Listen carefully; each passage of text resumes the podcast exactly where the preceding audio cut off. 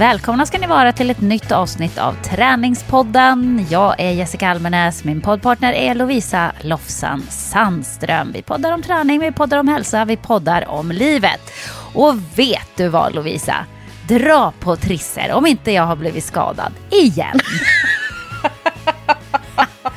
Det är nästan som man skrattar åt eländet faktiskt. Ja, jag skrattar, jag skrattar och skrattar men åh Jessica, herregud. Ja.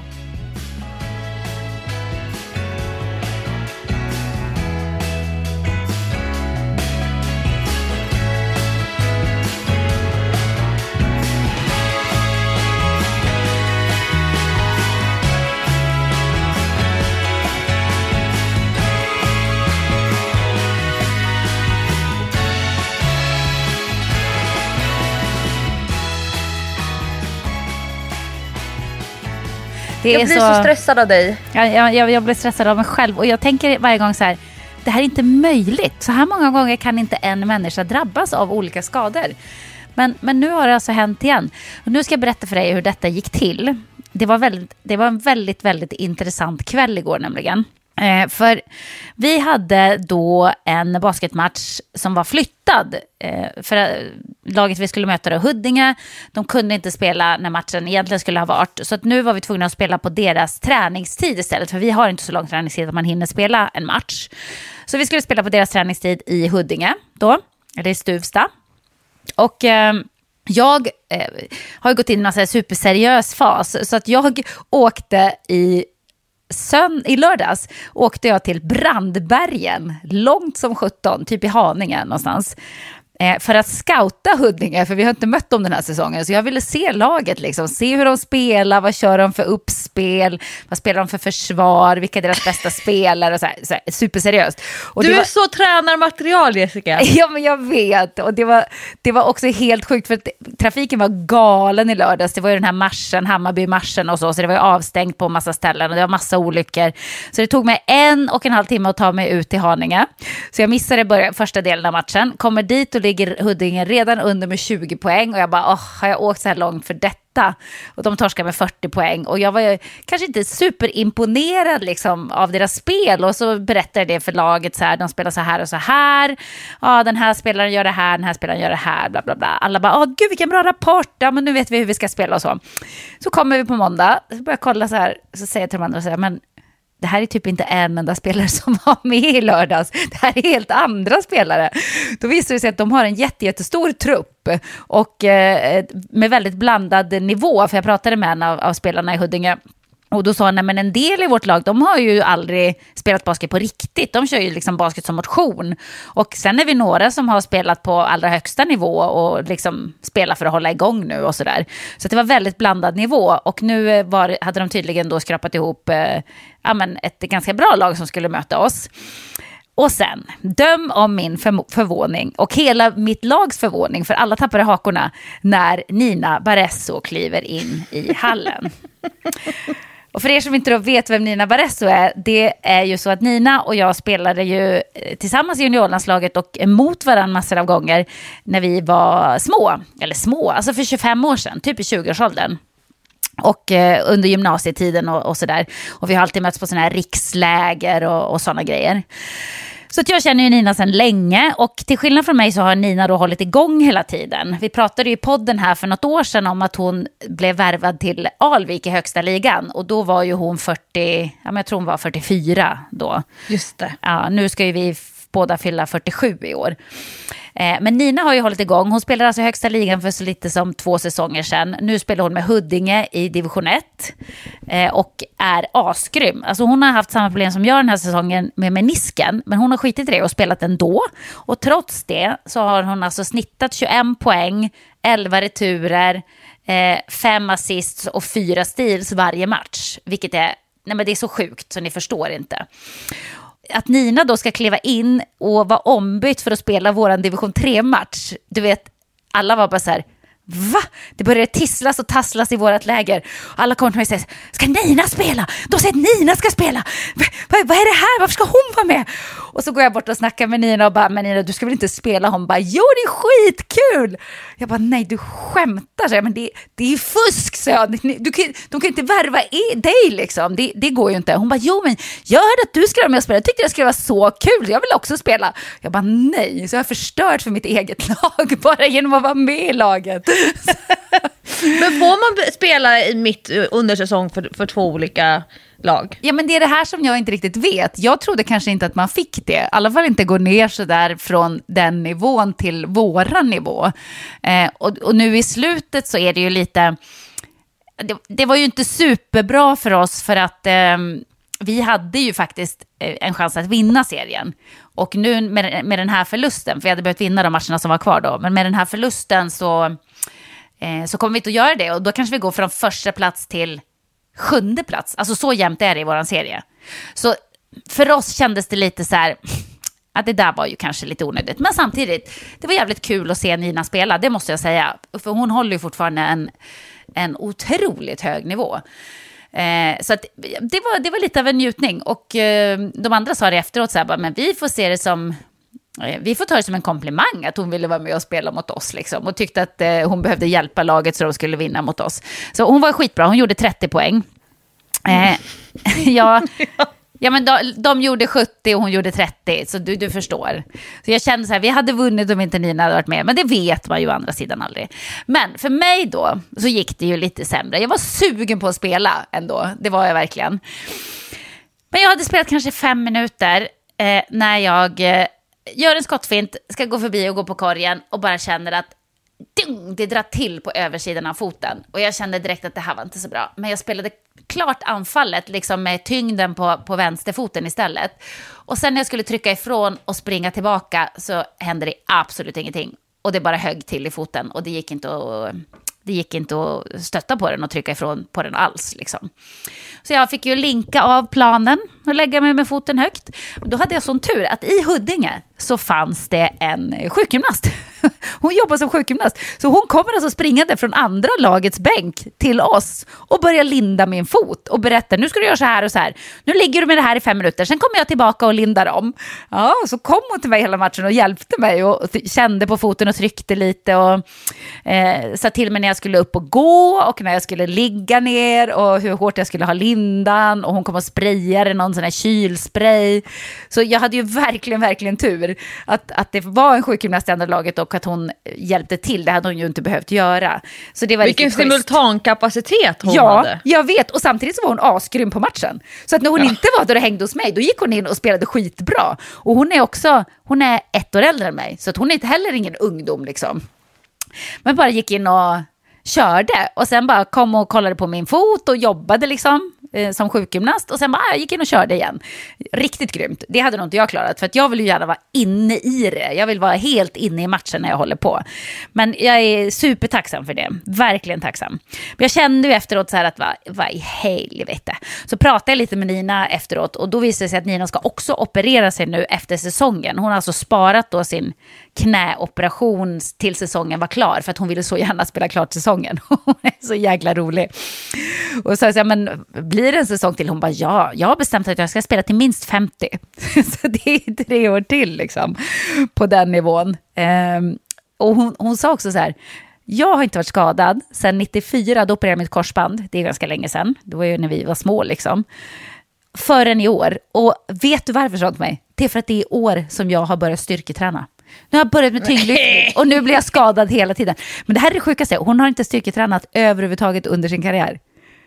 Förstår du vad sjukt? Att ja. vara elitidrottare i en så pass tuff sport och har inte styrketränat under hela sin karriär. Hon brukar aldrig vara med på försäsongen heller. Och så i år, när hon då skulle börja styrketräna för att eh, kroppen inte skulle gå sönder, då fick hon skador. Hon bara, jag får ont överallt nu. Jag får ont överallt nu, jag kommer inte ur sängen på morgonen. så det kunde man ju känna igen och relatera till. Men hur som helst, det var jättekul att träffa Nina. Eh, tråkigt med förlust dock, hatar att förlora. Men, men man förlorar hellre mot ett bra lag än vinner över ett dåligt lag. Ja. Om spelet är roligt. Kanske. Eller nja, vet du fan, för det är ändå roligare att vinna. Plus att det kändes så retligt att vi hade ju vunnit om de inte hade haft Nina. Det tror jag verkligen att vi hade. Förlåt Huddinge, för ni är duktiga, men, men jag tror faktiskt att vi hade gjort det. Men det var också så här, det hade också en eh, effekt på psyket på vårt lag. För det var som att alla bara blev lite så här skräckslagna, eller lite så starstruck och lite jag vet inte, vi, vi, det var som att vi inte visste vad vi skulle göra. Vi bara, jaha, nu har de en stjärna med här, vad gör vi nu då? Istället för att bara spela vårt vanliga spel, så det var lite trist. Men. Det där är ju klassiskt när man lägger fokuset utanför sig själv och sitt eget lag. Ja, och man ska aldrig göra det, det är livsfarligt. Nej.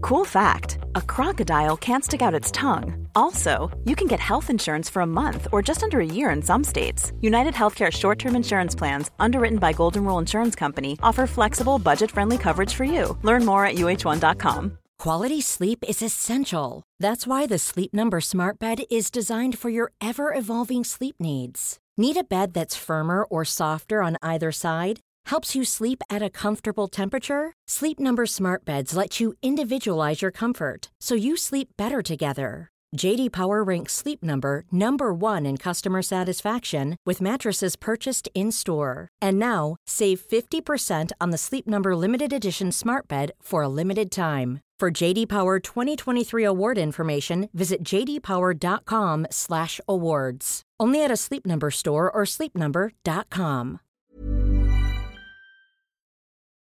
Men, men. Så tänkte jag så här, för jag gjorde det här, eller jag hade gjort något liknande en gång när jag spelade paddel. Och då så spelade jag paddel med en annan sjukgymnast som jag känner. faktiskt. Och hon sa till mig att hon trodde det var en stukning på ovansidan foten. För man kan tydligen stuka ovansidan också. Att man, det är att man liksom drar till en sena. Att du tänjer ut eh, senan, liksom, eller ledbanden som du gör när du stukar foten. Eh, eh, och då gick det över på ja, men, typ två dagar så kände jag mig helt bra. Det var inga problem. Men den här gången så kändes det mycket mer och jag tänkte ändå sen jag gick och la mig, jag kanske är bra imorgon om det är samma sak. Och så vaknade jag på morgonen och kunde alltså inte röra foten. Hela foten bara pulserar. Den är bara som en ond klump. Allt i foten gör ont. Och jag kan, kunde knappt liksom röra på tårna, kunde inte rätta ut foten. Så jag fick ju hoppa fram och liksom gå på utsidan av foten lite grann försiktigt. Eh, och det här är ju inte så himlans bra för min redan snea rygg och höft och mitt bäcken och mitt andra ben som jag ju har ont i precis överallt. Så det här, jag var faktiskt lite ledsen i morse, eh, men bokade direkt en tid, fick komma till en fotspecialist som eh, tittade på foten. Hon trodde inte att det var någon stressfaktur, för jag har ju givetvis kört Google-racet och, och, hade några alternativ på vad det kunde vara. Men nu, nu har jag lärt mig så mycket att jag, jag presenterar inte de alternativen när jag kommer till läkaren, för det har jag gjort flera gånger. Och då får man ibland in dem på helt fel spår. Så jag, ja. jag har slutat med det nu. Nu har, behåller jag det för mig själv, men jag hade nog liksom några tankar på vad det kunde vara. Men hon trodde inte att det var något brutet, för det var inte så blått. Och det var inte så ömt när hon tryckte och grejade som att det skulle vara ett benbrutet. Så vi får väl jag se. Jag håller tummarna för två ja. dagars eh, sjukan. Jag hoppas att det är att det har sträckt ett ledband, alltså som när man stukar foten fast på ovansidan. För att precis där jag har ont så sitter det ett, ett fäste mellan två ledband liksom. Och, och där kan man få en sträckning eller att man kan ha lite brosk där som gör att det slår ihop på något sätt, de där fästena. Det sitter också en sena och senor är ju inte jättekul att få problem med, för det tar ju också hundra år för senor att läka. Men jag håller tummarna för ledband och att det snart har gått över. Men vi får väl se. Just nu så är jag halvhandikappad. Jag har också tävlat sen sist. Men inte skadat dig va? Nej, fast det var en grej nere i ett hörn på paddelbanan där Hans, han fick springa som ett juhu en viss del av matchen, det här var i morse. Och eh, fick han, han når så enormt långt och sen så skulle han nå ännu lite längre och sen så åkte han ut i en sån där split. Aha, oh, och jag tänkte aj, så här, aj, aj. ja, nu går hamstring. Men han sa, ah, det där drog på hälsenan sa han. Men det, men det gick bra. Men han, han har ju blivit mycket bättre på att eh, känna av och så här, hålla sig tillbaka. Eh, just det där med scener och ledband och liknande. Eh, senast i helgen vi var och sprang mina favoritintervaller. Årets första löparbanepass gjorde jag nämligen helgen. Men, och då så eh, sprang vi 4 gånger 400 och sen 4 gånger 200 och 4 gånger 100 Och det var väldigt blandade åldrar, så den yngsta som var med, hon var med bara på 100 meters intervallerna, hon är 8. Och Hans, 54, är äldst. Och sen hade vi en tjej som är eh, fyller 12 och så, en, och så Sixten som fyller 13 och sen en tjej som fyller 14 och sen kom jag och sen Hans. Och på sista 100 meters intervallerna då gjorde jag en sån där förskjuten start. Så att eh, Sixten och den här 14-åring tjejen, de fick springa 100 meter. Och sen placerade jag eh, 12-åring tjejen typ 10 meter framför dem och sen den här 8-åringen ytterligare 10 meter framför henne. Jag stod typ 6 meter bakom Sixten och sen så ställde jag Hans typ borta vid toaletterna. Där fick han starta. Men då gick vi mål samtidigt allihopa. Ah, det, var, det är det som är så kul. Men, men, och sen så såg jag att han började så här, gå lite lugnt tillbaka, ställde sig lite grann vid sidan om. Jag bara, ska du inte vara med på de sista intervallerna? Han bara, nej Lovisa, jag måste hålla tillbaka. Och och sen dagen efter, jag hade sån träningsverk i magen. Sixter, han var helt förstörd i benen. Han bara, alltså jag har aldrig fått en sån här träningsverk i benen av att springa mamma. Oj. Så alltså, det är skillnad på att springa på löpband eller vara ute och jogga hundintervaller. Man springer de här korta snabba intervallerna när man springer så högt också i löpsteget som det blir på löparbana. Det, alltså, jag var förvånad över sneda magmusklerna att det var så, eh, var så ansträngande. Men eh, i morse så spelade vi paddel. Vi spelar ju seriematch och vi har ju vunnit de två senaste matcherna. Eh, och vi hade väl lite grann på span så här, när vi kollade tabellen och så att ja, men det här är ett lag som vi kan vinna över eh, eller vi borde vinna över. Men sen vet man ju aldrig när det är sån här företagsserie, för då blandar många företag sina spelare. Mm. Alltså man vet inte vem det är som kommer dyka upp. Och Så, som sen när så- Huddinge spelar basket ungefär. Ja, jag tänkte säga det. Oj, det här är lite same same. Och man kan ju se redan direkt så här, när man möts utanför banan, så här, jag bara, aha, okej, här kommer de med värsta väskorna, så här, racketväskor och så här, proffsskor och grejer. Eh, jag spelar ju mina Reebok Nano-skor, jag har ju inga paddelskor specifikt för det här. Och sen på uppvärmningen när vi bollade in så här, då tänkte jag så här, oj det här kommer nog bli ganska så jämnt. Och så var det väldigt mycket tennis över de här två personerna. Och jag som inte har någon vana av racketsport, när jag säger så här, det är mycket tennis på någon, då är det att de står mycket nere vid baslinjen. Men framför, framförallt är det hårda, låga Ja, slag nära nät. Mycket toppspin, mycket såna här bollar som snurrar åt fel håll. Så man kan liksom aldrig räkna med, man kan se vart den kommer landa, men man kommer, kan aldrig, alltså få studsen, men man kan aldrig se sen vart den kommer ta vägen efter. Och så var jag så sjukt nöjd med att vi ledde med 5-0. Nej, vi ledde med 4-0. Och de bara, ah, eh, det är lite drickapaus nu bara, eller hur? Medans, och så var det en boll som hade åkt iväg. Jag bara, eh, vadå drickapaus? Nej, nej, nej, nej, tänker jag. Det säger ingenting. Jag tycker att drickapaus, det har man efter ett set. Och då byter man också sida. Och så gick de ut och drack. ändå. Ja, och så gick de ut och drack lite grann vatten. Och så stod de och pratade lite. Och sen kom de in. Och sen 4-1, 4-2, Nej. 4-3, 4-4. Eh, vi ledde med 5-4 och sen 5-5 från dem och sen 6-5. Och det som ja, det de gjorde, alltså jag, för mig spelar det inte så stor roll. Jag jämförde med min klocka, så har jag kollat så här, alla seriespelsmatcher som vi har kört. När det kan skilja på exakt samma speltid så kan det då vara i intensitet, som ju då reglerar hur många kalorier klockan eh, tycker att kroppen har gjort av med. Så jag har 100 kaloriers skillnad på exakt samma tidsintervall. Eh, och och jag tycker det är kul att spela hårt och spela mycket och springa fram och tillbaka. Men de slog alltså 90% av bollarna på mig. Och jag är ju lagets svaga länk och Hans bara, alltså Lovisa, det är ju inte, det är inte 100% värt att gå upp kvart i sex på morgonen för det här liksom. Eh, så vi förlorade med 6-5, förlorade med 6-0 andra. Ah. Och sen tredje så förlorade vi med 5-4. Men Alltså, ja, så det är inte, det är klart man får göra precis hur man vill. Jag fick jättemycket speltid, jag eh, hade jättehög puls hela tiden, men Hans tyckte ju inte det var jätteroligt eftersom han är, är ju svinduktig i mina ögon. Och ja, men så vi, vi åkte på stryk, eh, men jag, fick ju, jag hade ganska mycket tur idag. Jag tycker sällan att jag har tur när vi spelar, men fick med mig jättekluriga bollar och kunde dessutom för första gången hyfsat bra hantera pang-pang-spel som kan bli. Om du vet vad jag menar, där det liksom går mycket volleys, pang, pang, pang, pang, pang, pang och sen till slut är det någon som träffar på kanten av ja. racket och så åker bollen åt helskotta. Men det var eh, oftast inte jag som träffade på, på sidan eh, och eh, många pang, pang bollar som jag klarade av att ta. Men stackars Hans, han stod ju där bredvid och typ käkade popcorn. det, var du mot dem, det var du mot de andra. ja, och det går ju inte. Det Nej. håller inte kan jag säga. Men man orkar ja, inte så vi torskade. Ja, ja. Nej, nej. Eh, men eh, jag trodde att här, jag skulle få hänga med i ert segertåg, men det var skönt att vi båda hade förlorat den här veckan.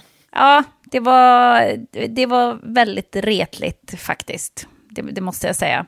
Men, men, vi har två matcher kvar. Vi får se om jag kan spela eller om jag får coacha helt enkelt. Vi gör en eh, Huddinge om några veckor. Vadå?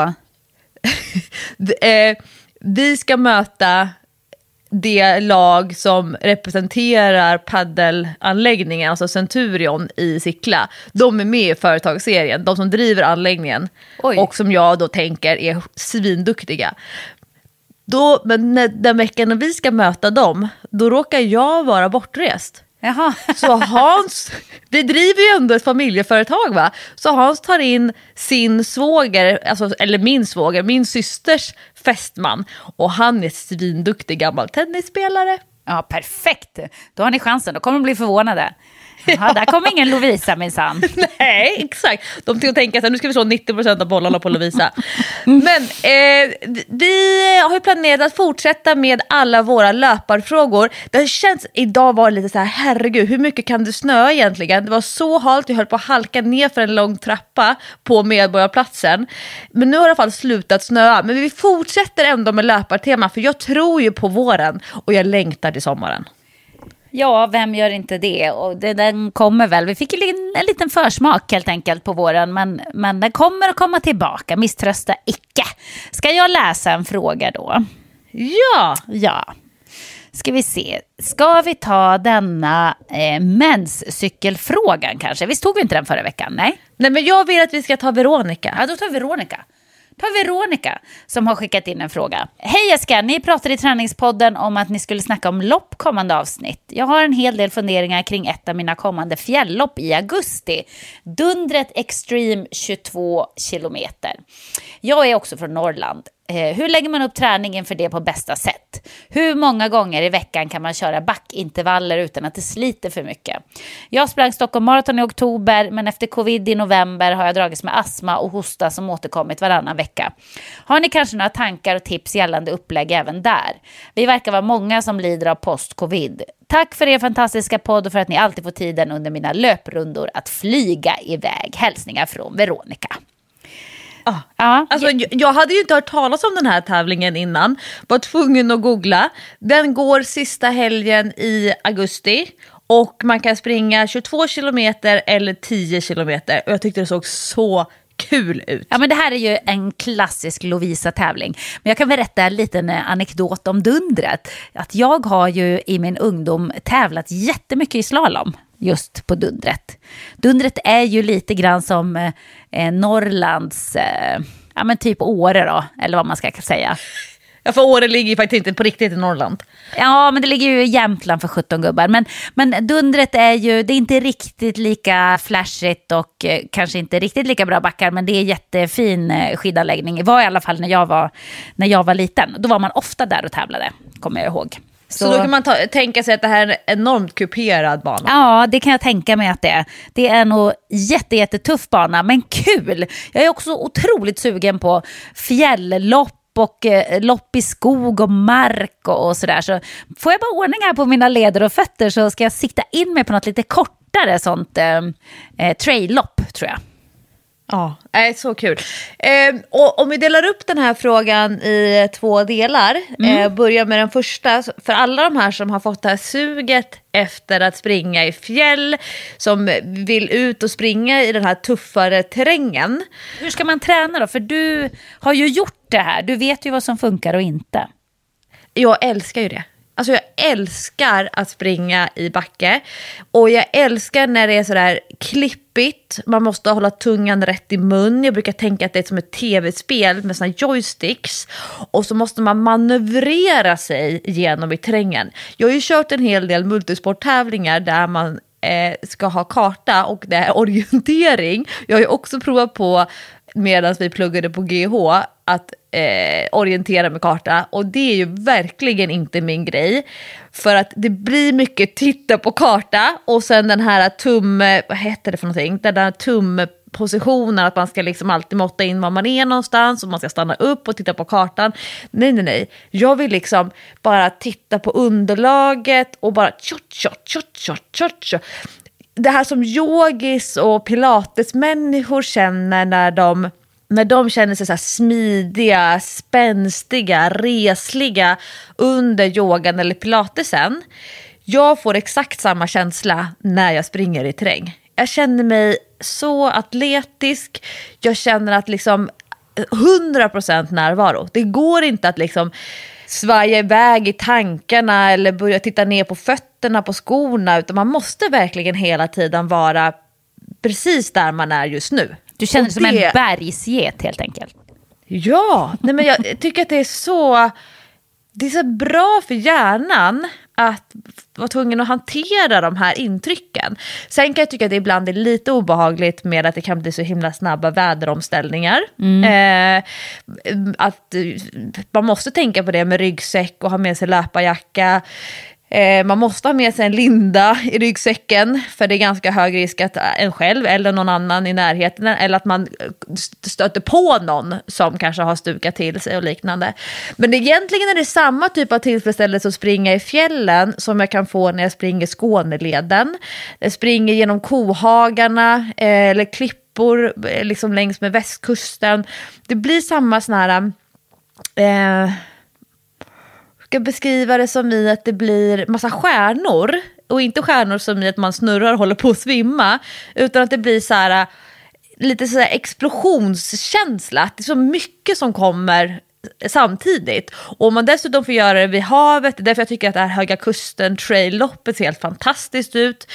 Eh, den, här, den här banan som går i, på, i Skåne ut mot eh, Nimis, eh, den heter någonting med Döda mannen. Nej, Kullamannen, inte Döda mannen. Dödens grupp heter det på Kullamannen. Nej, men det här när havet kommer också, det är klart att det är liksom fint att springa bredvid fjällsjö, men när man både får jättetuff terräng och hav och vind och kan se jättelångt och måste ha solglasögon det, det tycker jag är häftigt. Men sen är jag också ute efter att få springa ner för sen. Det är inte bara, alltså inte bara klättra, klättra, klättra, klättra. Målet är högst upp. Utan man måste ju få den här treaten att komma ner. Mm. Men jag tror att till motsats från Nina Barresso så tror jag att det är jättebra att, att ha styrketränat benen eh, på något sätt. Och det behöver verkligen inte vara med redskap.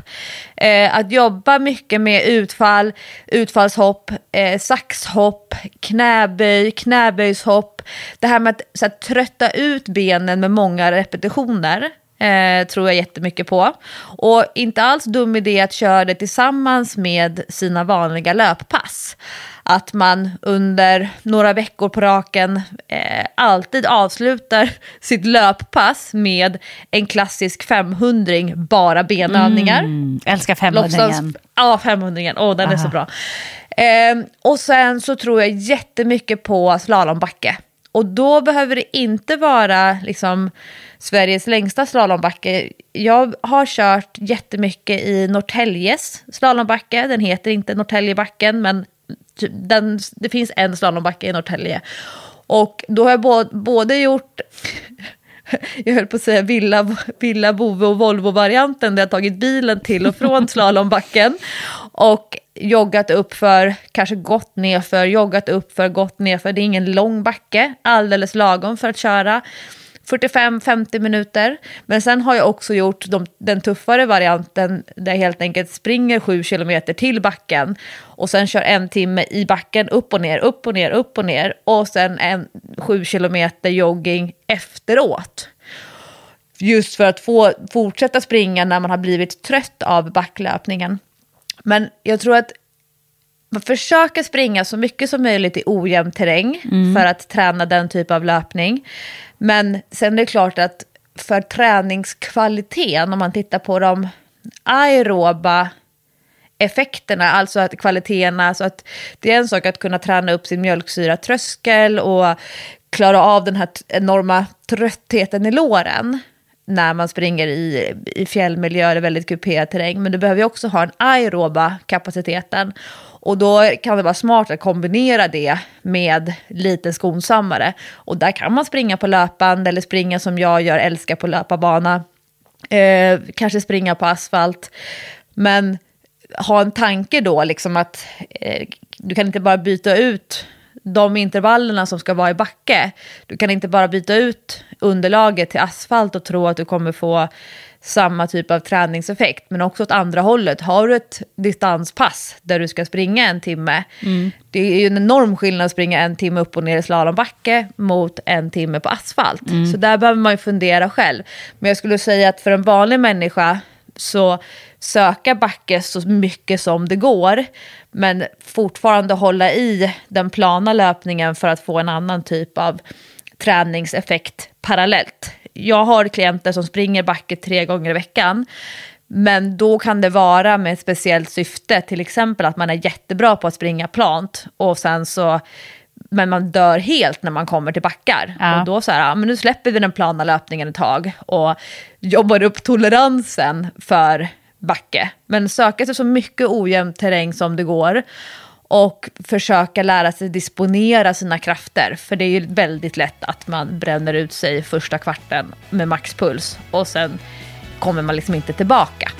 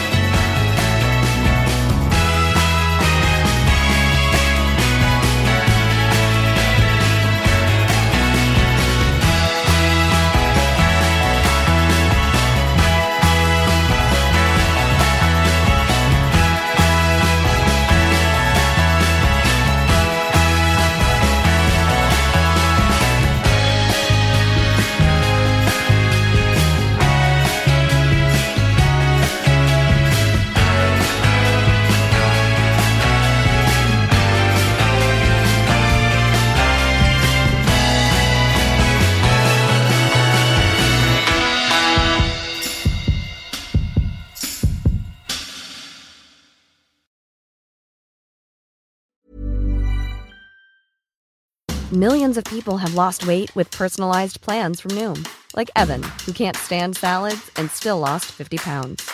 Salads, generally, for most people, are the easy button, right? For me, that wasn't an option.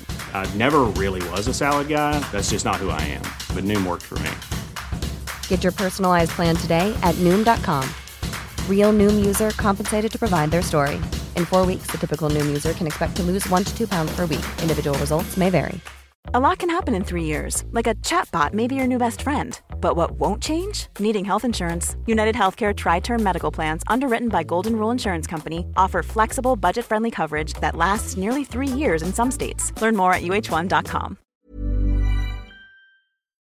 Åh, jag är så sugen på att springa. Du förstår inte. Jag blir sugen Ja. när du pratar om det så här. Oj, oj, oj, oj. Eh, men, men andra delen då av frågan med postcoviden. Är det här något som du har upplevt att du märker av bland dina klienter? Hör du mycket om folk som, som har drabbats av postcovid? För att det, postcovid är ju lite grann så här, eh, det är ju lite skumt liksom. För att man vet ju inte riktigt vad det är och vad det får för symptom och det verkar få lite olika symptom hos alla egentligen och det är lite grann som en sån här sjukdom som ja, men sjukvården kan inte riktigt hitta den. Förstår du vad jag menar? Men, men man känner själv att det är någonting som inte stämmer. Ja, alltså dels så har jag en person som är väldigt nära mig som eh, i princip inte var sjuk när personen hade eh, covid, testade positivt, eh, kände sig lite så här hängig. Men där det tog alltså, säkert tre månader för den här personen att kunna jogga fem kilometer igen. Och det såg inte alls i paritet med de här två, tre dagarna av lite hängighet som var själva sjukdomen. Eh, och sen, men sen som coach så skiljer jag på eh, att vara så här post-covid och där man upplever jättekraftig andhämtning, där man blir så flåsig så att man, det känns som att man inte får luft av bara enkla styrkeövningar. Eh, eller där allt, man kanske har samma, man vill följa samma träningsprogram som man har gjort tidigare, men där det är samma vikter, allt är samma samma, men hjärtat slår så hårt man måste sätta sig ner med huvudet mellan knäna om man tror att man ska kräkas. Det är en typ som det är som coach är okej okay, men post-covid. Men det andra om man tittar på det som eh, tidningarna och läkarna och så som man pratar mer om nu, där långtidscovid. Och där personen eh, kanske känner sig helt frisk. Och sen så provar den att träna och på kvällen så får den feber, får en enorm värk, får världens trötthet, eh, ljus och ljudkänslig, huvudvärk, eh, blixtrar framför ögonen.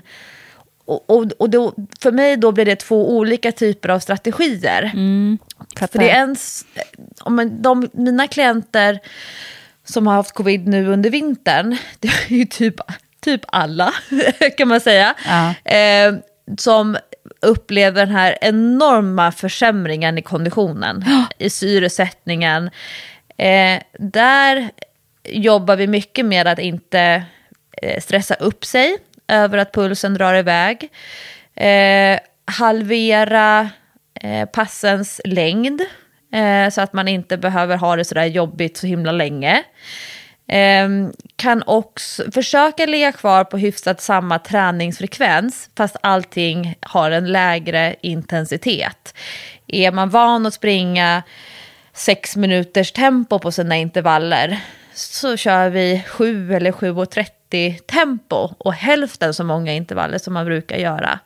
Men just att inte dra på sig för mycket mental stress och frustration och liksom fastna i ehm, fastna i deppigheten mentalt, tror jag är viktigt på den.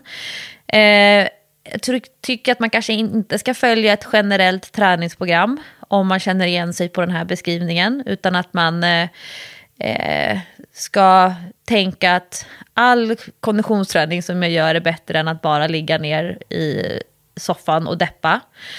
Eh, och man kanske ska vara lite schysst mot sig själv och liksom släppa klockan till och med. Att man, eh, även om man gillar klockan normalt sett och man upp, liksom upplever stimulans för det. Så att bara gå på känsla, att bara lyssna på sina andetag. Att eh, fokusera på hur pulsen känns, att unna sig längre vila mellan intervallerna, jogga långsammare än vad man, vad man är van vid att göra. Och sen så, så, här, så blir det så här, men en vecka i taget, en vecka i taget, en vecka i taget. Men den här post-covid-gruppen. Eh, de individerna där är skitsvårt. Vissa har fått hjälp eh, in, från vården.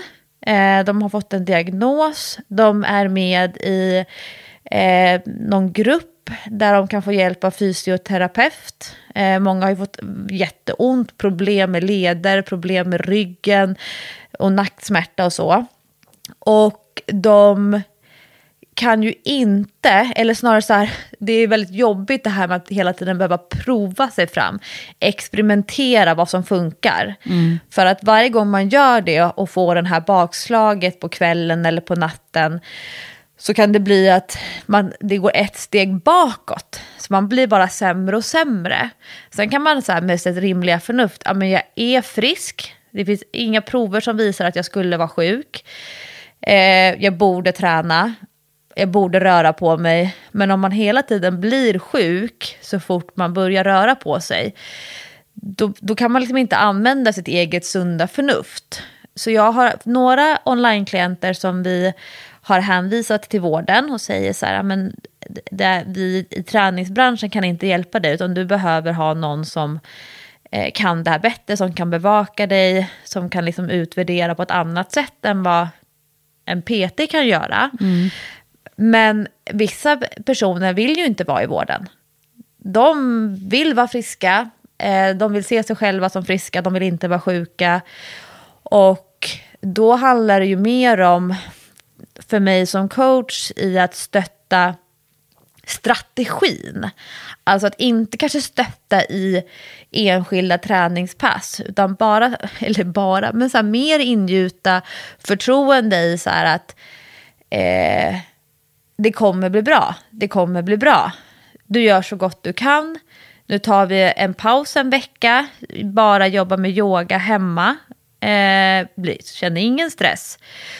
Och låta tiden gå. Men bygger, har man den här träningsidentiteten, man kanske jobbar som ledare på eh, någon grupppass. Eh, man kanske tycker om att cykla till och från jobbet. Eh, alltså då, det hänger mycket, så mycket i sin identitet av att man är en person som rör på sig, som brukar känna sig pigg, som älskar att vara utomhus, eh, som hela tiden söker den här fysiska aktiviteten i vardagen. Då blir det skitjobbigt när man bara tappar det hela tiden. Och hela tiden får bakslag och upplever sig själv till och med sämre och sämre. Och det här med, är det något fel på mig?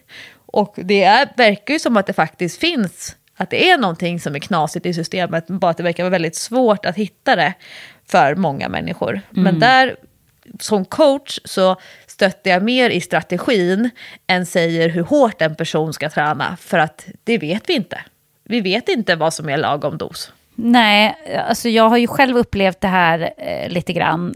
Eh, Men jag fick ju ingen diagnos. Jag hade ju covid så himla tidigt. Och jag var, ju, jag var sjuk ganska länge. Och eh, eh, alltså jag skulle säga att jag var sjuk, riktigt sjuk i sex veckor i alla fall. Och sen hängde det ju liksom lite i det där att jag kände mig halvsjuk jättelänge. Det var som att jag aldrig blev riktigt pigg. Att det alltid var lite så här, men har jag lite feber, men jag har ont i huvudet, jag är jättejättetrött, jättetrött. Jättetrött var jag eh, i, i många månader efter. Känslan för mig var att hela den våren var jag väldigt trött, eh, hade svårt att andas, blev jätteflåsig, fort, alltså väldigt, väldigt flåsig. Och kom aldrig liksom tillbaka till... Eh, till mitt idrottande, alltså inte under hela våren egentligen, så kändes det inte som att det var som det skulle. Och när jag eh, spelade basket och, och kom upp i lite högre puls så var det som att jag fick feber varenda gång. Varenda gång när jag var uppe i hög puls så, så kände jag så här, är jag sjuk? Jag- är nog jättesjuk, det känns som jag har feber. Alltså det känns som jag ska brinna upp liksom.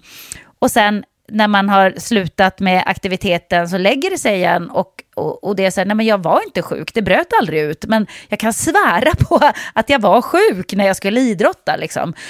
Eh, och det här var jätteobehagligt, eh, för att det är ju ingen som visste någonting om någonting och det känns som att eh, det känns som att sjukvården kanske inte vet så himla mycket om det än idag och vad det får för effekt på olika individer och vad man ska göra åt det. Men jag vet ju att jag själv var så här, har jag fått astma efter den här hostan? Eller, för att jag började också med astmaspray för att liksom känna få en känsla av att jag kan få luft när jag tar i. För jag, jag kunde inte andas liksom.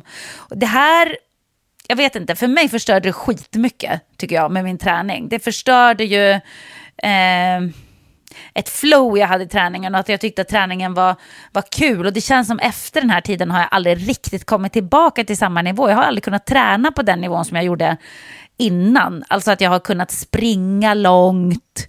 Alltså jag skulle ju precis, när jag fick covid så skulle jag ju egentligen ha sprungit ett maraton. Jag var ju i maratonformen då och tränade. Det var naturligt för mig att träna långa löppass, springa snabba intervaller och det, dit har jag ju aldrig kommit tillbaka. Delvis på grund av hälen, absolut. Men jag har ändå inte känt att jag eh, eh klarar det eh, konditions... Inte, inte konditionsmässigt kanske, men andnings andningsmässigt. Det är som att andningen inte pallar på något sätt. Och att då blir det en massa mjölksyra ut i benen och så pallar inte kroppen heller. Att det blir som en ond spiral. Eh, så jag vet inte vad jag ska ge för tips. Men det enda man kan säga det är ju att jag tror att för de allra flesta så blir det bättre med tiden, att man får låta tiden lite grann ha sin gång. Men det är ju jäkligt frustrerande. Och när man känner att jag är inte sjuk, men jag känner mig ändå lite sjuk hela tiden. Det, det är en jätteobehaglig känsla.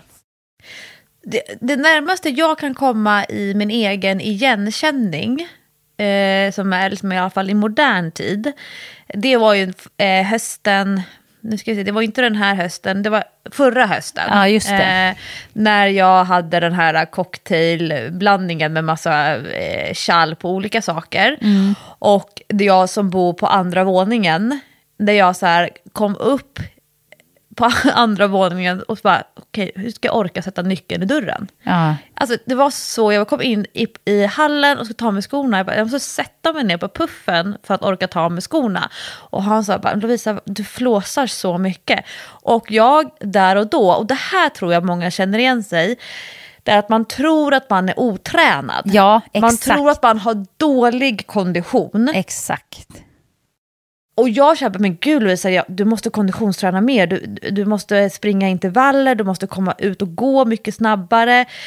Och, och, och, och tänkte att det var så, och det tror jag kan, för mig var det så här, när jag då pratade om det, och det är det som jag tror är bra, att man pratar om det och bollar med någon, det behöver inte vara med ett proffs, men bara att man hör sig själv säga så här, ja, men man hör sig själv säga jag måste konditionsträna mer, jag måste konditionsträna hårdare. Och folk runt omkring mig då bara, äh, men Lovisa, lägg av, det är någonting som är fel. Så, så här flåsig, är, det här är inte du, så dålig kondition har inte du. Så det tror jag att man liksom bollar med någon, bara för att höra sig själv formulera det som man har i sig i känslan. Mm. Eh, för att är man en tränande person som är van att springa flera gånger i veckan eller gå på olika konditionspass och liknande och upplever den här enorma andhämtningen eh, där det liksom blir det här flåset eh, och man känner sig som en, en gammal person, mm. eh, då, då, är det antagligen inte att man har dålig kondition, utan att kroppen behöver få möjlighet att återhämta sig och att den gör det i sin egen takt. Jag har en granne som jag vet kommer från pendeltåget och jag kan se från mitt fönster att den här personen stannar vid varje parkbänk för att stå och återhämta sig, kommer fram till sin port, vilar innan den knappar in koden och sen tar, kan jag se genom fönstret in i trappuppgången att den tar eh, ett våningsplan i taget. Mm. Och det här är en person som genom åren har varit ganska så kvick i sina fötter och så här, jag tittar alltid, för jag tänker så här, det kan ju vara så att det någon gång faktiskt inte funkar. Att man inte kommer upp från trappan där när man står och vilar sig för att gå in genom porten. Eh, men just det här att vara vaksam på när flåset i vardagen ger sig till känna. Och att det är klart att den personen kanske skulle behöva, jag vet ingenting om hur den lever, förutom att jag är sån där som står och tittar genom fönstret, en sån typ av granne. Men men det är skillnad på att vara en tränande person och uppleva att man har dålig kondition, men att det kanske snarare handlar om att kroppen har varit under stark press och att den nu försöker återhämta sig och att låta saker och ting ta tid.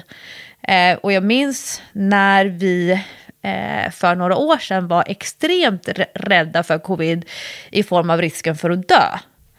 Ja. Eh, och sen, och det dog människor. Det dog unga människor, det dog friska människor. Det finns jättevältränade personer runt omkring mig som har varit inlagda i tre veckor mm. för covid. Eh, som liksom har enormt höga syreupptagningsvärden normalt sett. Eh, men idag så har vi kanske inte samma respekt för eh, hur covid sätter sig i kroppen. På, alltså det är mer, för vissa bara blir en förkylning. Mm. Men då får man ändå tänka att ja, men för vissa så har det här varit dödligt. Och att man då måste vara snäll mot sig själv och liksom inte känna stress. Livet är så långt och låta kroppen återhämta sig. Eh, och att för vissa så vet vi att det kom, kan ta flera år. Det har vi ju sett nu faktiskt. Mm. Ja, precis. Och, och, man får väl bara tänka att eh, sjukvården och forskarna de kommer att lära sig mer om det här. Det, vi vet ja. ju fortfarande inte så mycket om vad det får för följder att man har haft covid, alltså i ett längre perspektiv, och om det ens får några, och för vilka det får följder och, och sådär. Men det kommer vi ju att få lära oss, så det är väl bara att försöka hänga i och inte, ja men som du säger, försöka vara snäll mot sig själv helt enkelt. Och de dagar när det är jävligt så är det jävligt och då kanske det är bättre att låta bli att träna för mycket flås och komma upp i puls för högt helt enkelt. Ja, Ska vi, eh, nu tar kopplar vi in Sofia. Hej, jag har en fråga till träningspodden angående löpning. Jag styrketränar och löptränar och har nu tänkt ägna mig åt löpningen lite mer då jag har som mål att springa en halvmara i sommar. Jag har fixat ett träningsprogram som jag följer, men nu till problemet. Jag har med åren, snart 41 år gammal, ung ju. Blivit ja, känslig... bara barnet. Ja, precis, bara barnet. Blivit känsligare för var i menscykeln jag befinner mig. Orken börjar tryta två veckor innan mens till att löpningen blir nästan outhärdlig sista veckan. Det är som att springa i kvicksand och det finns inga energireserver att använda trots att sömn och kost varit optimalt. Bara några få kilometer känns som ett berg att bestiga. Från mensens första dag blir jag dock superwoman och känner mig både stark och uthållig och kan lätt nåja, pinna på i 15 kilometer. Detta håller i sig fram till ägglossning ungefär. Hur ska jag lägga upp min träning för att få resultat då var fjärde vecka blir knas? Tack för en bra podd. Intressant ändå. Och det, det här ja. tycker jag verkligen att jag också känner igen mig i. Att man har blivit mycket mycket känsligare. Jag har aldrig tänkt på det förut. Att det skulle påverka var i menscykeln jag är någonstans. Eh, men jag tycker absolut att jag har blivit mycket känsligare för det. Och veckan innan mens är, alltså det är en pina. På många sätt, PMS har blivit värre, eh, men också känner jag absolut igen det där att allt känns så jäkla jobbigt. Det, all träning är jobbig, allt är jobbigt, allt känns tungt. Och så sen nu, får inte jag, nu blir inte jag superwoman på mensens första dag, för att då har jag två dagar med mensvärk och ont i magen och ont i huvudet och sådär. Men, men typ på dag tre, då jäklar känner jag så här, men nu är jag tillbaka till livet igen. Wow, nu är jag stark som fan. Och så håller det i sig till ägglossningen. Jag känner igen det där. Och sen så börjar det gå lite grann sluttande neråt. Och så veckan innan mens, katastrof. Men om man vet att man har det så här så borde man ju Lovisa kunna anpassa sitt träningsprogram efter menscykeln? Eller är det en dum idé? Ska man bara köra på eller ska man göra anpassningar och kanske träna lite lättare den veckan? Eller hur tänker du? Alltså jag är ju ganska kluven. Um, för att jag tänker för den vanliga motionären så är det så många andra faktorer som kan påverka känslan under ett träningspass. Och då kan det ju vara allt ifrån att man har sovit dåligt på natten eh, till att man eh, är stressad generellt, att man har mycket att göra den dagen och så klämmer man in ett träningspass eh, på lunchen och kanske inte riktigt har med sig en positiv feeling in. Eh, till att man eh, har kört ett styrkepass eh, dagen innan och känner sig sliten i benen av det passet. Eh, och jag själv eh, hamnar ofta där. Alltså att jag så här... Eh, jag tycker sällan att jag har optimala förutsättningar för att träna perfekta pass. Jag, jag, jag gör jobbet ändå. Jag gör det absolut inte alltid med glädje. Eh, ser jag att jag håller en, liksom, en långsammare tempo än vad jag hade planerat att göra så är det inte Alltså ja, då är jag, jag pressar inte på mig så att jag så här, måste hålla det förbestämda tempot på bekostnad av att det bara blir pissjobbigt, utan så här, då taggar jag ner på det, för jag tänker så här, men this is life. Mm. Å andra sidan så är jag själv till exempel jättekänslig i min bäckenbotten, två, tre dagar per månad. Och där jag kan, och det, det blev jättetydligt för några år sedan när jag var helt besatt av träning på Barry's. Kommer du ihåg det? Mm, just det. Den perioden ja, Barry's-perioden. ja, men jag kan få cravings på Barry's. Jag har inte varit där sedan innan pandemin. Och varje vecka så tittar jag så i kalendern för att se om jag har något ärende till city. Så försöker jag se så här, men finns det något pass som jag kan eh, boka in i anslutning till det. För jag pallar inte åka till city bara för Barry's passen. Men jag kan få cravings på Barrys. Men där blev det så enormt tydligt när det var riktigt tuffa intervaller. Eh, som kunde klättras upp i sådär 4-5 minuter. Mm. Och där sista 30 sekunderna var uppe på liksom ens egen personliga högsta hastighet. Då kunde jag känna så här att, men gud, vad tog min bäckenbotten vägen? Eh, eller så här att, men gud, jag brukar alltid kunna springa på i mitt fall då 20 kilometer i timmen. Jag brukar alltid kunna springa. Vad va, va händer nu? Um, och då, då kunde, där hade jag liksom inte känslan innan i så att, jag vis, att jag visste att det skulle komma. Utan det var mer så här, va? Jaha, oj, som en eh, nyvaken person som bara plötsligt hamnar i något knasigt. Mm. Um, och nu har jag inte varit på Barry på så himla länge. Jag har aldrig problem när jag springer på löparbana, aldrig problem när jag springer på eh, löparband eller liksom tuffare pass utomhus. Men sen ibland, typ om jag är ute och joggar så bara, nej men vänta här nu, vad, liksom, hur känns min eh, ländryggen eller ner mot bäckenbotten och så vidare. Eh, och det, det som gör mig kluven i det, det är när om man har ett prestationsinriktat träningsprogram mm. eh, för kondition, då ska ju alla passen göras. Alltså, då, då får man ju liksom ta en tugga av äpplet i taget. Eh, men skulle jag kunna göra ett individualiserat program för någon som har stenkoll på sin menscykel som, jag vet inte, mäter eller så här, känner på sitt sekret. Du vet det finns en sån här trend nu när man är väldigt liksom inne på sina hormoner och kartlägger och så vidare. Mm. Och, och så säger jag som coach då, ja men kommande fyra veckor, låt säga då att det är 28 dagar. Eh, och vi har 20 träningspass som ska göras. Eh, hur skulle du då, så kan jag ställa frågan till individen, hur skulle du vilja lägga upp det så att du har högst kvalitet, den bästa känslan ska vara under det här, det här och det här passet. Mm. Att jag liksom lägger över ansvaret hos personen då. Och säger de här tre passen, de är viktigast för dig där du befinner dig i ditt träningsprogram just nu så kan de själva få liksom, planera in dem. Och sen så kan vi planera in de andra passen runt omkring.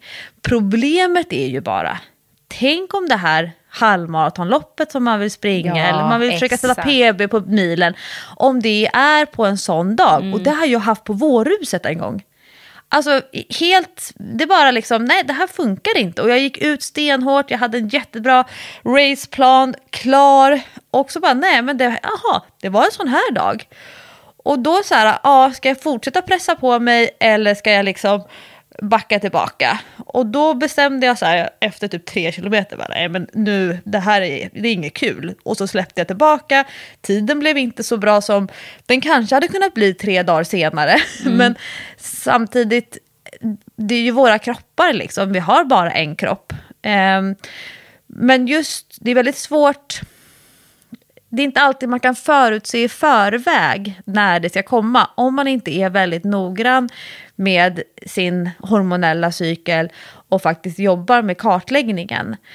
Hur, hur, tänker du Jessica? Har du, känner du av sånt här i relation till basket? Du kan ibland prata om dina tunga ben. Mm. Nej, men jag känner absolut av vad det är i menscykeln, fast jag brukar inte tänka så mycket på det. Utan det är ju mer i efterhand ofta eh, som jag kan tänka att jaha, ja, det var därför som jag var lite tung och lite trött och på lite dåligt humör och sådär. Eh, men eh, däremot när jag körde väldigt mycket löparprogram så anpassade jag ju ingenting efter menscykeln. Det enda som jag eventuellt anpassade, det var farten på intervallerna. Och eftersom jag sprang intervaller på löpan så kunde jag ju verkligen anpassa den farten. För ibland kunde jag verkligen känna att jag pallar inte mer än det här idag. Och då gjorde jag inte mer än det. Eh, där var jag faktiskt ganska duktig att, att gå på dagsform. Så där anpassade jag, men annars så gjorde jag bara mina pass. Och du har faktiskt en poäng i när du säger att det kan ju vara så att loppet ligger på en dålig dag. Och det kan man ju inte göra någonting åt. Man kan ju inte flytta ett lopp. Bara ringa till lopparrangören. Hallå, eh, jag kommer ha PMS den här dagen. Skulle vi kunna flytta loppet en vecka fram i tiden? Tack. En miljon under bordet. ja, exakt.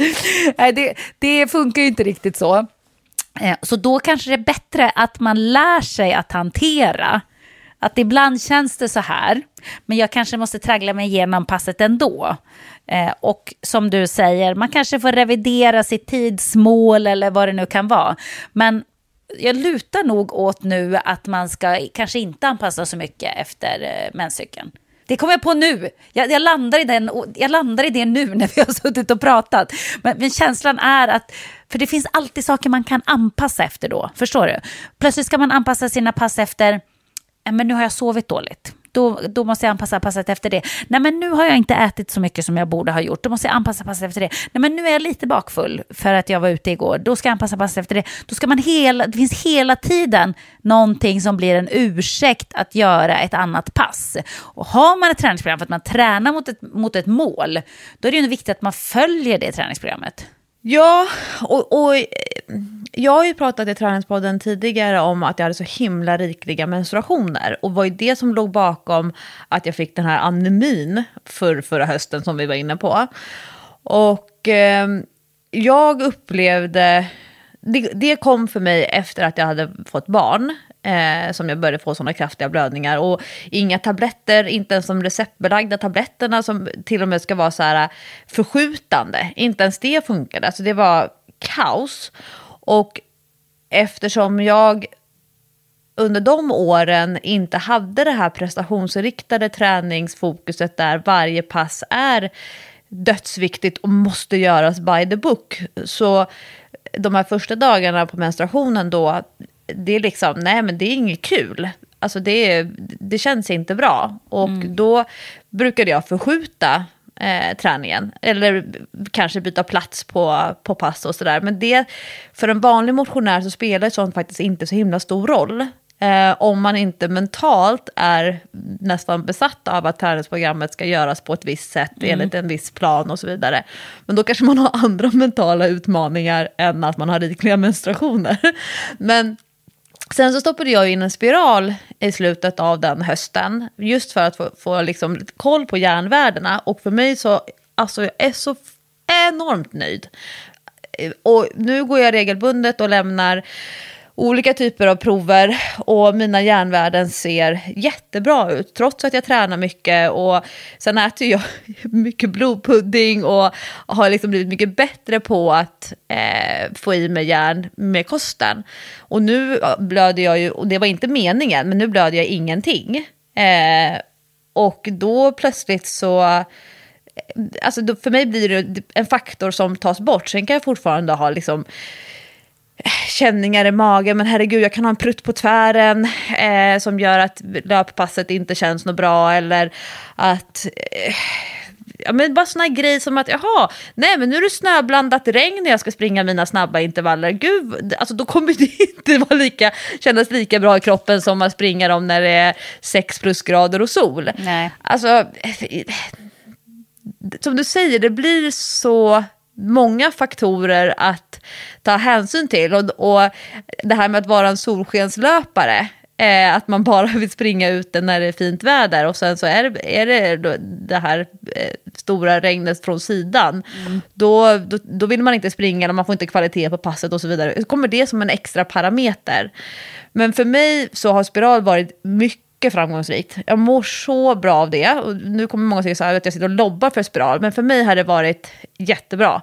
Och eh, jag upplever bety alltså 10% av de besvär som jag har haft tidigare. Och det, det gör ganska mycket för en individ att få bort de besvären som man inte måste ha. Eh, och som jag kanske inte riktigt hade medvetenhet kring att faktiskt om någonting blir sämre och sämre över en väldigt lång period, då kanske man inte är så uppmärksam på hur dåligt det har blivit och hur mycket påverkad som man blir. Så för mig har det varit väldigt bra. Så. Ja, eh, intressant. Det där är ju så olika, för, för mig funkar det inte alls med spiral. Alltså, det, funkar under några år och sen när den skulle bytas ut och det skulle komma in en ny, då blev det bara massa strul med det. Så den, den fick åka ut igen. Eh, men å andra sidan så hade jag ju mycket bättre kontroll på, på mensen. Man blöder ju mindre och det var ju, den var ju verkligen, eh, ja men det var ju klocka liksom. Man kunde ställa klockan efter mensen. Nu är det inte riktigt så. Nu diffar det dagar här och där och så. Och det är lite bökigare när man plötsligt eh, känner så här, vänta nu, det känns lite blött här. Går in på toaletten bara, mens, vad i helvete, jag ska inte ha mens nu! Man har ingen tampong med sig, det är jättebökigt. Eh, faktiskt. Det, det, var en sak jag tänkte på, jag måste bara, en kort parentes, som jag tänkte på häromdagen, när jag tänkte på så här, om man ska börja mm, preppa och eh, bunkra eventuellt för eh, ja, kommande eventualiteter. Och då tänkte jag så här, gud, det, för då var det slut på mina tamponger i alla butiker. Tänk tänkte så här, det här är något man måste bunkra. Jag måste börja bunkra tamponger. För vad gör man annars om man inte har något mensskydd? Om man skulle vara instängd i en månad eller två månader eller inte kommer till en affär på ett halvår eller vad det nu kan vara. Eller inga pengar funkar eller du vet, worst case scenario. Vad gör man då? Ska man gå runt och bara blöda ner allting? Ska man stoppa papper i trosan? Eller vad, vad ska man liksom ta sig till helt enkelt? Så det, det, är något som jag nu kommer att lägga till i min prepp, preppinglåda, nämligen tamponger i storpack. När jag fick min, mitt livs första menstruation så var jag bortrest. Och vågade inte säga till min kompis som jag var och hälsade på på hennes landställe. Oh, och eh, vågade inte säga till hennes föräldrar och körde fem dagar med toapapper. Och dessutom sån här typ eh, mulltoa toapapper. Nej, vad hemskt. Gud, vilken ja. mardröm. Det måste vara så jobbigt för dig och du måste ändå ha längtat efter att få åka hem.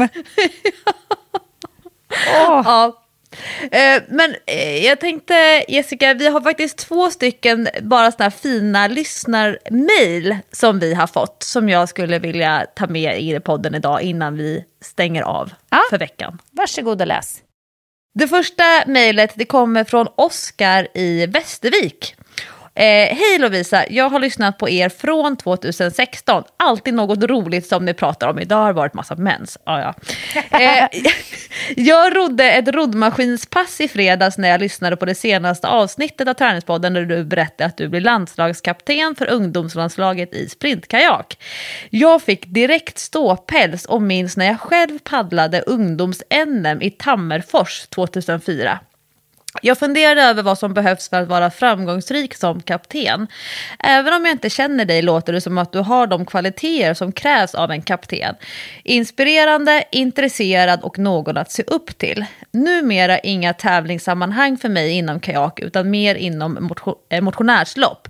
Jag önskar att mina egna barn får intresse av kajakpaddling framöver. Fram till dess får de ro med mig i källargymmet. Jag önskar dig och dina ungdomar all lycka framöver på läger och tävlingar. Ha en bra dag. Kul! Och kul att få ett mejl från en av våra få manliga lyssnare. Ja! Och sen så har vi fått ett mejl som jag tycker framförallt att eh, vänder sig till dig. Mm, läs. Eh, Hej Träningspodden! Tack för alla era superbra poddavsnitt där man alltid blir peppad, inspirerad och lär sig något nytt. I avsnittet Nästan pratade ni om att det aldrig är för sent att börja med en ny sport. Håller helt med. Jag är snart 50 år och började i höstas spela ishockey hockey. Wow! alltså det här är, eh, jag har aldrig spelat hockey tidigare och heller aldrig hållit på med någon lagsport. De allra flesta i laget är totala nybörjare, men vi signade ändå upp oss för seriespel efter några få träningar. OK, kan erkänna att vi förlorat varje match i serien, men vi är definitivt gladast på plan. Det är underbart att vara med i ett lag där alla peppar och hejar på varandra oavsett hur det går. Detta är så kul och jag längtar till varje träning och match. Det är aldrig för sent att prova något nytt. Ha en fin dag. Kram från Hockeytanten. Det här, Jessica, du har satt igång en trend. Ja, jag älskar det. Jag, jag, får, jag får rysningar när jag tänker på det. Att folk liksom gör det här och vågar och går tillbaka till ett gammalt intresse eller plockar upp ett nytt när man har passerat 40, när man är någon slags medelålder. Det är inte för sent. Och just det där också, vad glad jag blir för vår hockeytant att hon får uppleva hur det är att hålla på med lagsport. För det, det har någonting. Sen finns det människor som bara ska hålla på med individuell sport, men lagsport är det finaste som man kan göra. Så det, nu blir jag glad. Det där mejlet blir jag jätte, jätteglad för. Lagsport i förening, det ska vi vårda. Ja, verkligen. Det finns inget bättre än det. Så är det. Och med de orden så är det dags att avsluta veckans avsnitt av Träningspodden. Stort tack för att ni lyssnar i vått och torrt och genom hela menscykeln. Ja, vi älskar er. Puss och kram. Hej då!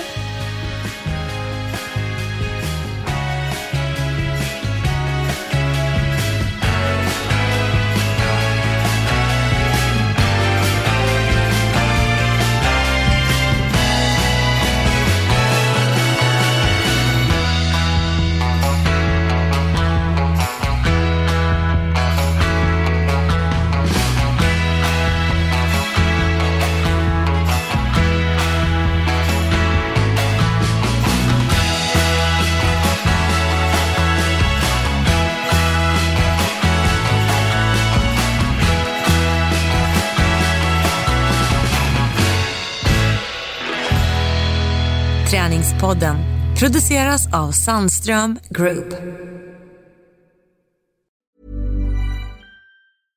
Imagine the softest sheets you've ever felt. Now imagine them getting even softer over time. That's what you'll feel with Bowl and Branch's organic cotton sheets. In a recent customer survey, 96% replied that Bowl and Branch sheets get softer with every wash. Start getting your best night's sleep in these sheets that get softer and softer for years to come. Try their sheets with a 30-night guarantee. Plus, get 15% off your first order at bowlandbranch.com. Code BUTTERY. Exclusions apply. See site for details when it comes to your finances, you think you've done it all. You've saved, you've researched, and you've invested all that you can.